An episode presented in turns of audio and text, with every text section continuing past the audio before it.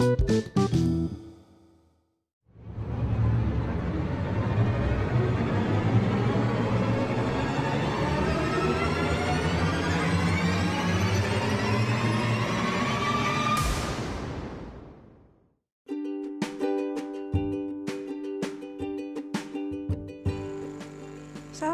warahmatullahi wabarakatuh. Kembali di podcast Bicara tentang sains Halo teman bicara Bagaimana kabar anda hari ini?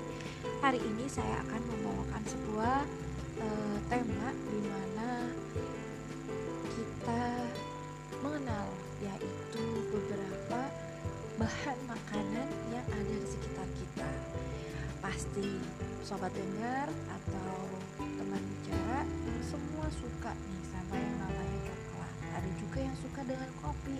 Siapa yang suka coklat siapa yang suka kopi. Nah ternyata pada dua bahan tersebut terdapat stimulan. Apa itu stimulan? Nah stimulan. Coklat merupakan salah satu bahan makanan yang sangat digemari oleh siapa pun. Dari tua, muda, maupun yang hmm, perempuan atau laki-laki semua suka coklat.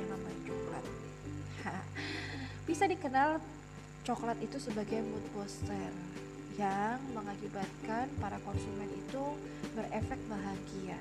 Ternyata teobromin dan kafein keduanya adalah stimulan.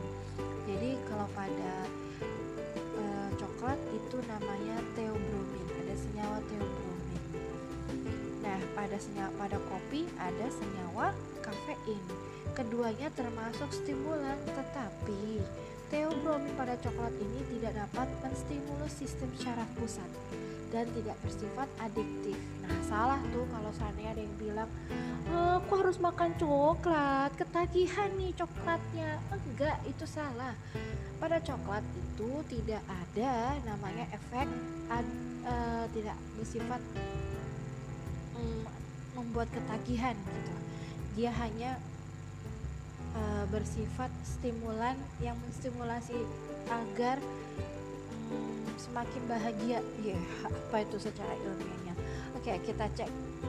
Otak tidak akan membentuk ikatan kimia dari stimulan teobromin secara umum yaitu membuat atau menimbulkan perasaan refresh dan dapat tidur lelap Secara fakta, dari tingkat molekular teobromin dan kafein hanya dibedakan dari satu gugus metil.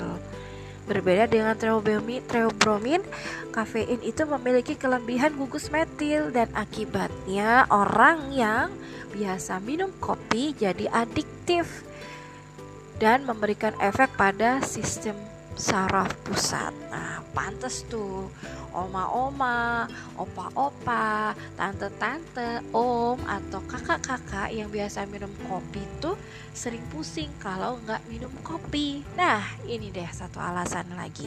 Sekarang kita semakin paham mengerti teobromin itu dan kafein memang sama-sama dia senyawa stimulan, tetapi ternyata pada e, bahan coklat teobromin tidak bersifat adiktif.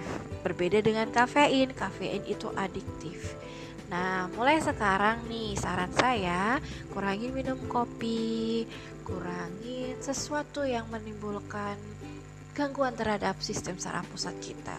Oke, okay, thank you. Stay tune di podcast bicara tentang sains. Assalamualaikum warahmatullahi wabarakatuh.